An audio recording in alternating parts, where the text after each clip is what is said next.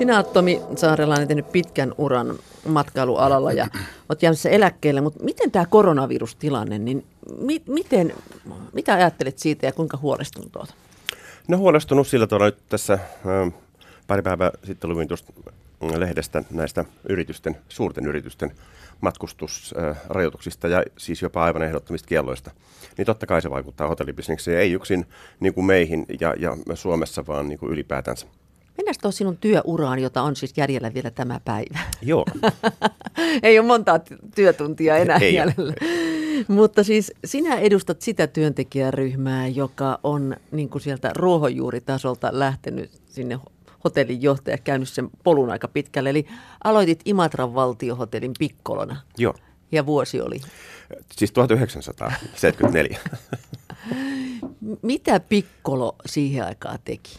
Hotellin vastaanotossa oli silloin töissä pääporttieri, hän oli herra ja hidalko siinä ja sitten hänellä oli apulainen tämmöinen pikkolo, joka sitten oli siinä respassa myöskin. Ja kun asiakas tuli sitten sisään hotellin vastaanottoon, niin portieri sitten otti vastaan hänen varauksensa ja katsoi, että jaha, mikä huone ja kuinka pitkä hän sitä asuu. Kaikki tapahtuu semmoisella isolla hotellikirjalla ja käsin ja näin poispäin.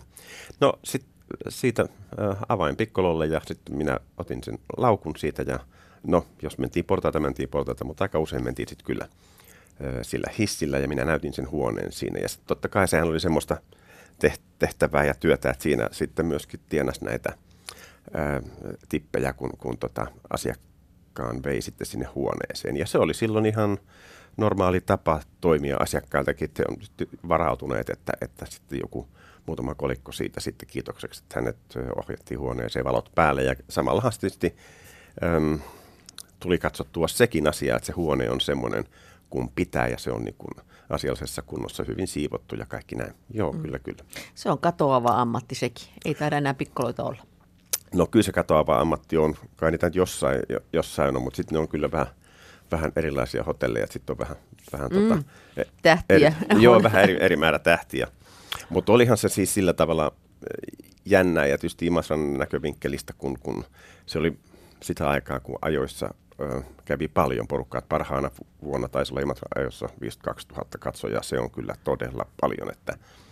Ja sitä porukkaa oli joka puolella. Ja totta kai, kun hotellin oli keskeinen sijainti, niin olihan se aikamoista ryllinkiä. Että kyllähän nämä suuret tähdet silloin, Parisiin ja Giacomo Costini ja näin poispäin, Phil Reed ja tällaiset. No totta kai myöskin Jarno Saarinen ja Länsivuoden Teppi tuolta Iisalmesta ja kaikki, niin olihan se tosi hienoa. Toki nämä suuret tähdethän asuivat sitten niinku hotellissa, mutta sitten muut kuskit olivat sitten siellä varikkoalueella ja näin poispäin, mutta oli mielenkiintoista seurata. Antako kuka heistä näistä julkiksista, jota tuossa nyt mainitsin, niin antako kunnon tippiä sinulle?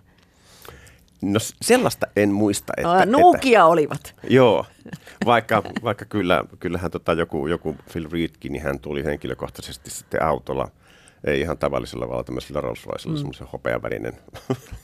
Vaatimattomasti, joo. Kyllä semmoisellekin matkustaa saattaa, ei siinä mitään. Kiva auto varmaan. Miten se ura siitä sitten jatkui pikkolosta hotellinjohtajaksi? No siihen aikaan oli semmoinen systeemi Suomessa, että piti olla jonkun verran kokemusta tai tällaista, että saattoi sitten pyrkiä hotelli- ja ravintolakouluun. No sitten kun sitä oli vähän kertynyt siinä kevään myötä, niin sitten pyrin Kuopion hotelli- ja ravintolakouluun ja sitten ne hyväksyvät minut. Ja se, vielä semmoinen muistikuva siitä, että se koulu valmistui silloin, että ihan ensimmäisiä opiskelijoita oltiin. Mentiin ihan uuteen kouluun ja kun koulu sitten alkoi ja kaikki, niin ei ollut vielä ihan kaikkia edes noita huonekaluja, vaan ne tuli sitten pikkuhiljaa sen koulun alkamisen myötä. Ja siitä sitten koulusta vielä sitten hetkeksi tuonne valtionhotelliin ja siitä sitten armeijan harmaasi tuohon viereen tuohon Rakunamäelle. Ja no sitten varusmiespalvelu täällä ja Lahdessa. Toi aliupseerikoulu ja sitten erikoistuminen vielä Niinisalossa ja sitten sen jälkeen pitikin hakea työpaikkaa, joka löytyi sitten Hyvinkään Rantasipistä. Että siellä. Mitä teit muuten Rantasipissä? No Rantasipissä sitten mä olin aluksi viinuri ja sitten myös tuli aika pian sitten sen jälkeen hovimestari. Rikka pysyy hyvin kädessä. Kyllä, ja vieläkin. Tänä päivänäkin pysyy. Jos pitäisi lautasia kerätä, niin minä on kyllä hyvä siinä. Montako lautasta saisit kerralla käteen? Nytkö? Niin. Menisikö? 10 lautasta? Menee helposti menee. Okei, että se on semmoinen taito, että kun sen oppii, niin se jää jotenkin tuonne lihasmuistiin. No kyllä se jää, ja sitähän koulussa harjoiteltiin, muistan luokkakaveri Sintosen Kari, niin kyllähän sitä pöytää kierrettiin ja niitä lautasia kerättiin ja sitten vielä niin kuin erilaisia lautasia. Että nyt esimerkiksi jos ajatellaan, että keitto tarjoiltiin silloin, niin keittolautasella oli aluslautanen ja ne oli sitten ihan hankalampia kerättäviä, koska 2 erilaista lautasta, ne kun piti saada sitten pinoon ja lusikat ja kaikki niin kuin käteen, niin se oli sitten vähän isompi juttu. Tänään, kun ravintoloissa on ja liikkuu, pitää viedä itse tavarat melkein jo pois. Sehän on sellaista liittyvää. Itse pitää itseään palvella. Joo, mutta sitten tämmöistä ihan tämmöistä niinku kädentyötä, että näkee, että joku saisi ne niinku oikeasti yhteen käteen nätisti ja ne välineet ja kaikki. Niin se on selkeästi minusta niinku häviämässä, että mieluummin läntätään ne lautaset päällekkäin 2 kädellä kiinni ja sitten lähdetään menee. Kyllä sen niinkin tehdä voi, mutta se ei ole kovin hyvän näköistä. Mutta entä sitten sieltä Rantasipi hovimestarihommista, niin miten ura eteni? No sitten ymmärsin kyllä, että jos aion tällä lailla olla, niin ei tule mitään, jos en osaa kieliä. Ja sitten muutto Ruotsiin silloin sitten ja just ennen sitä sitten menin naimisiin ja sitten sinne. Ja silloinen vaimonihan oli sitten valmistunut sairaanhoitajaksi ja sairaanhoitajilla suomalaisen koulutuksen kautta niin on erittäin hyvä maine maailmalla. Oikeastaan menipä mihin tahansa varmaan. No Ruotsista sitten, niin olin sitten ekaksi siellä sairaalan keittiössä tämmöisenä keittiöapulaisena ja opiskelin sitten kiivaasti sitä ruotsin kieltä, että pärjäisin sen kanssa ja sitten kun sain sitä kielitaitoa riittävästi, niin sitten hain alan töitä ja sitten pääsin semmoiseen ketjuun, jonka nimi on niin kuin tyttärenikin Sara. Ja hotellin nimi on Amaranten, siellä raatihuoneen vastaapata Tukholmassa, iso hotelli, yli 400 huonetta. Ja se oli hyvä paikka, erittäin hyvä paikka. Paljon töitä ja paljon kansainvälisiä vieraita. Mikä rooli sinulla siellä oli? No sitten me oli siellä myöskin viinuri, että siinä ruokaravintolassa, joka oli tosi kiva ja ei suuren suuri. Ja siinä sitten viinurina ja siinä oli kaikkea niin kuin mukavaa muutakin. Siinä oli sen aulabaari ja pianisti joka ilta soittamassa ja sellaista. Joo, kivaa tunnelmaa. Kyllä. Ja sieltä sitten tie vei Sveitsiin. No veit, joo. Esimieheni oli tämmöinen saksalainen kaveri kuin Rolf Meyer. Ja hän aina kävi aikaa ajoin kotonaan, siis Saksassa. Ja sitten kerran toi tämmöisen lehden, tämmöinen niin kuin sanomalehden oloinen Hotel Review. Ja hän sanoi, kuule Tomi, että opiskelemaan Sveitsiin kuule, että jos sulla on intoa ja halua ja kuottuminen pystyvä kaveri, niin sinne hän auttaa kyllä sitten niissä paperihommissa. Ja no ei se sitten kauan kotona juteltiin ja 200 sitten päätettiin, että no se. Kortti katsotaan. Joo, ja se kortti katsotaan. No sitten tietysti työpaikka piti löytää ekaksi meidän molempien. No vaimo sai sitten kyllä sieltä työpaikan. Dreamli on sairaalan nimi Zürichissä. Ja minä sitten Mövenpickille. Mitä teille tehdään? No, Mövenpick on vähän muutakin. Me tunnetaan se ehkä parhaiten niin, jäätelöstä. Parhaiten, joo, mutta Mövenpickillähän on paljon ravintolatoimintaa ja siihen aikaan oli sitten. No sitten sain sen työpaikan sieltä Zürichistä. Sen ravintolan nimi oli semmoinen kuin Fauven, eli se on saksaa, se tarkoittaa niin kuin riikinkukko suomeksi. Ja totta kai se nyt ei ollut ihan niin yksinkertaista, eikä tänä päivänäkään ole. Sveitsiin tarvitaan lupa melkein kaikkea, mitä teet. Jos opiskelet, niin täytyy olla lupa opiskeluun. Jos olet töissä, niin siihen tarvitaan lupa siihen työntekoon. Ja se luvan tulo sitten kyllä kesti aika pitkään, mutta se tuli sitten lopulta. Ja no ennen kuin se lupa sitten tuli, niin siinä kohtaa piti aloittaa sitten pontevasti saksan kielen opiskelu, nimittäin eihän sitä oikein ihan Ruotsilla siellä pärjätä. Ei Ruotsilla oikein pärjätä. Ja joo, sitten minä kävin sitä kielikoulua 5 päivää viikossa, 6-7 tuntia joka päivä, monta viikkoa, koska en töihin voinut mennä, kun ei ollut sitä. Kun ei ymmärtänyt, mitä pomo sanoi. Juu, ei, ja sitten sittenkin kun meni sitten töihin ja opin sitä saksaa sitten, no sitähän tietysti pakotetusti tuli, koska ympäristö oli kaikki sitä saksankielistä, niin tulihan sitä, mutta muistan sen ensimmäisen työpäivän ja vuoronkin, kun esimiehellä oli Alfred Grosenbacher, tämmöinen sveitsiläinen erittäin hyvä tyyppi, niin se sanoi, että joo Tomi, että nyt tehdään niin, että sotat nuo pyörät tuolta ja menet sitten hoitamaan niitä asiakkaita. Ja lounaalla aloitettiin, siellä oli se oli lounaan auki, sitten oli nämä välitunnit, jolloin se oli kiinni ja sitä aukesi uudestaan illalla. No joo, sinne lounaalle ja sitten minä sen pöydän viereen ja sinne kyselemät, mitä saisi olla. Ja sitten palasin pomon luokse ja sanoin, että joo, että näille voisin viedä vaikka polkupyörän. En ymmärtänyt sanaakaan. Mutta kato, usko oli omaan itseensä kova. Kyllä. Joo, ja sitten pomo sanoi, ei hätää, hän käy selvittämässä ja siitä sitten. Joo, mutta sitten sieltä Suomeen ja...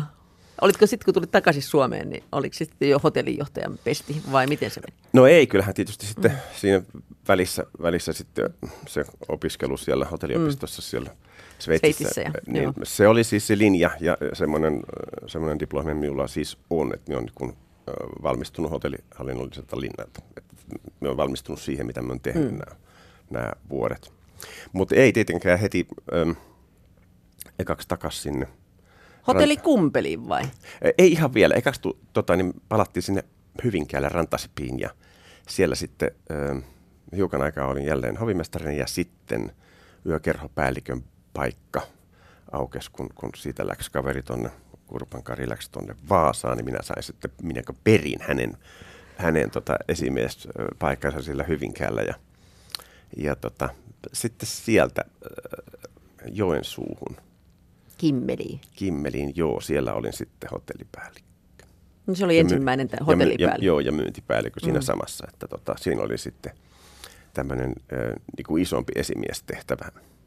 Studiossa vieraanamme on siis hotellijohtaja Tomi Saarelainen.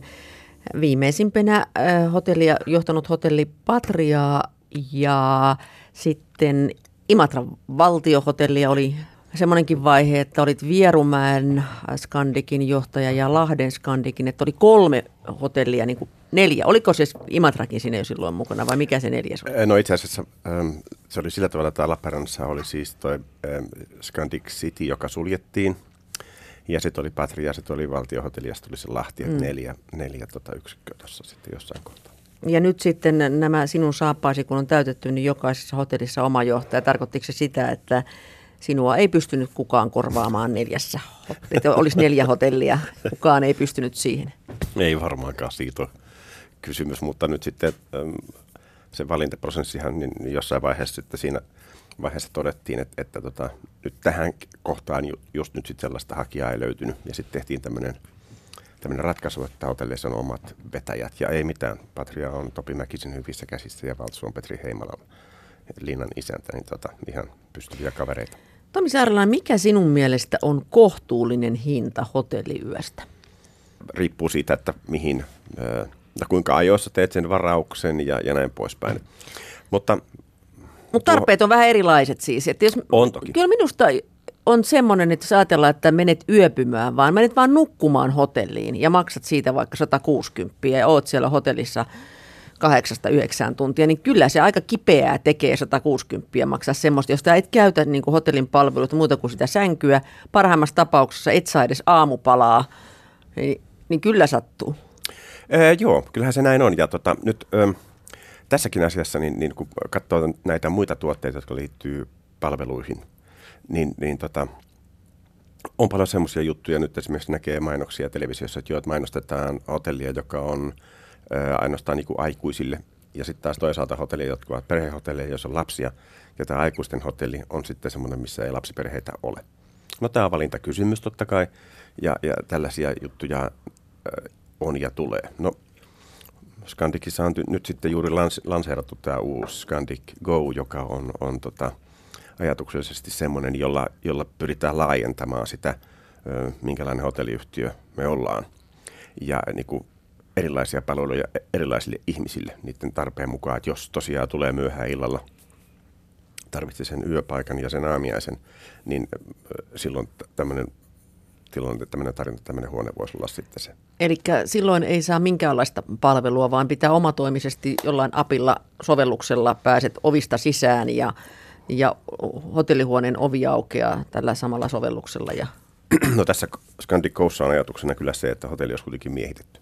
Ajatellaan tätä hintamaailmaa, joka nyt on koko ajan niin kuin hotellimaailmassa, että se on kelluva.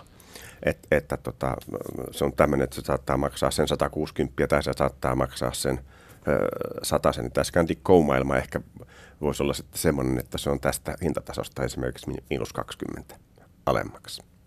No miten näet esimerkiksi nyt tämän Airbnb-tulot tänne, että onko se vaikuttanut nyt siihen, että hotellitkin joutuvat miettimään tätä, että näkyykö se kilpailutilanteessa jo niin hyvin? No joo, se oli joku vuosi sitten, niin niiden kehitys ja määrä, lisääntyminen oli aika reipasta. Nyt se ehkä on hiukan vähän taantunut. Mutta kyllä se varmasti niin on, että kyllähän hotelli on kuitenkin turvallinen ympäristö.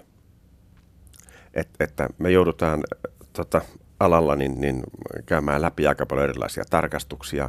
Viranomaiset katsoo meidän toimintaa ja sen täytyy olla läpinäkyvää. Otetaan vaikka toi Oiva.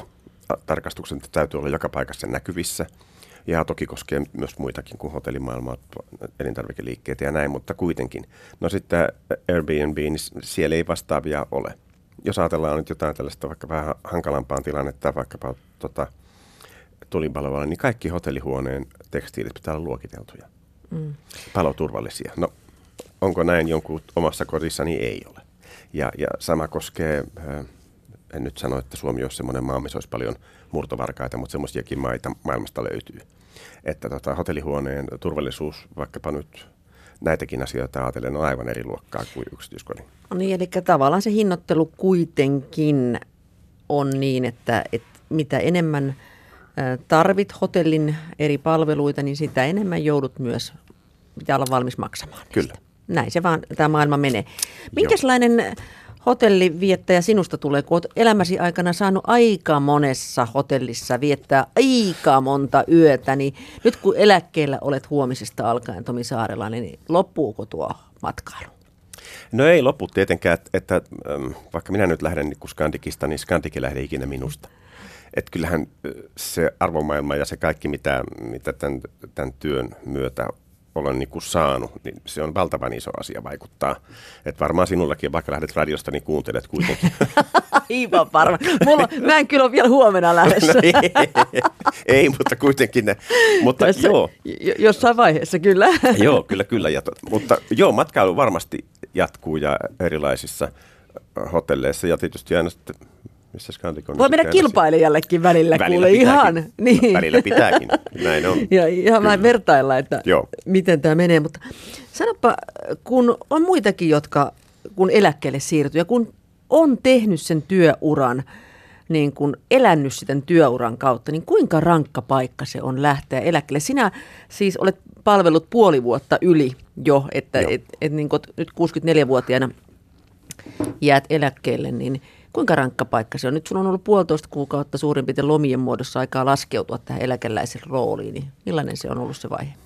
No loppu oli aika loppu siis tuosta työurasta ja ajasta niin aika rankka sillä tavalla, että minun kohdalle on sattunut tässä 2017 jälkeen niin myöskin tällaisia vähän negatiivisiakin asioita näiden hotelleiden sulkemisten ja vaikka Vierumäen suhteen sen myynnin kautta, niin ne on aika rankkoja paikkoja, koska siellä on, tämä alahan on semmoinen, että ollaan tekemisissä niin kuin ihmisten kanssa ja me ihmistenhän palvellaan toisiamme ja näin poispäin. No taloissa sitten on ihmisiä, joilla on myöskin pitkä työura ja kun sitten heille ilmoitetaan, että yksikkö suljetaan ja kaikki tämä siihen liittyvä meininki, yteet ja kaikki tämä, niin se on ollut aika rankkaa. Henkilökohtaisesti sen on varmasti kyllä... Olen ainakin tuntenut sen. Ja nyt kun minä lopetin sitten, niin minulla oli ensimmäiset 2 viikkoa, kun minä olin niin sitten lomapäiviä viettämässä, niin minulla oli ihan selkeästi tämmöisiä fyysisiä oireita, että minä en jaksanut tehdä mitään. Minä vaan olin, nukuin, kävin vähän kävelemässä, en mitään. Ja minä olen kuitenkin koko, voi sanoa, että ikäni liikkunut ja koettanut pitää itsestäni huolta vaikka, monellakin eri tavalla, niin kerta kaikkiaan tuli semmoinen olo, että ei kerta kaikkiaan vaan pysty. Ja nyt sitten pikkuhiljaa, niin viimeiset 2-3 viikkoa, niin nyt ja sitten ja käyn salilla ja käyn lenkillä ja näin poispäin. Se palautuminen on vasta niin kuin tässä vaiheessa. Että oli aika kovaa.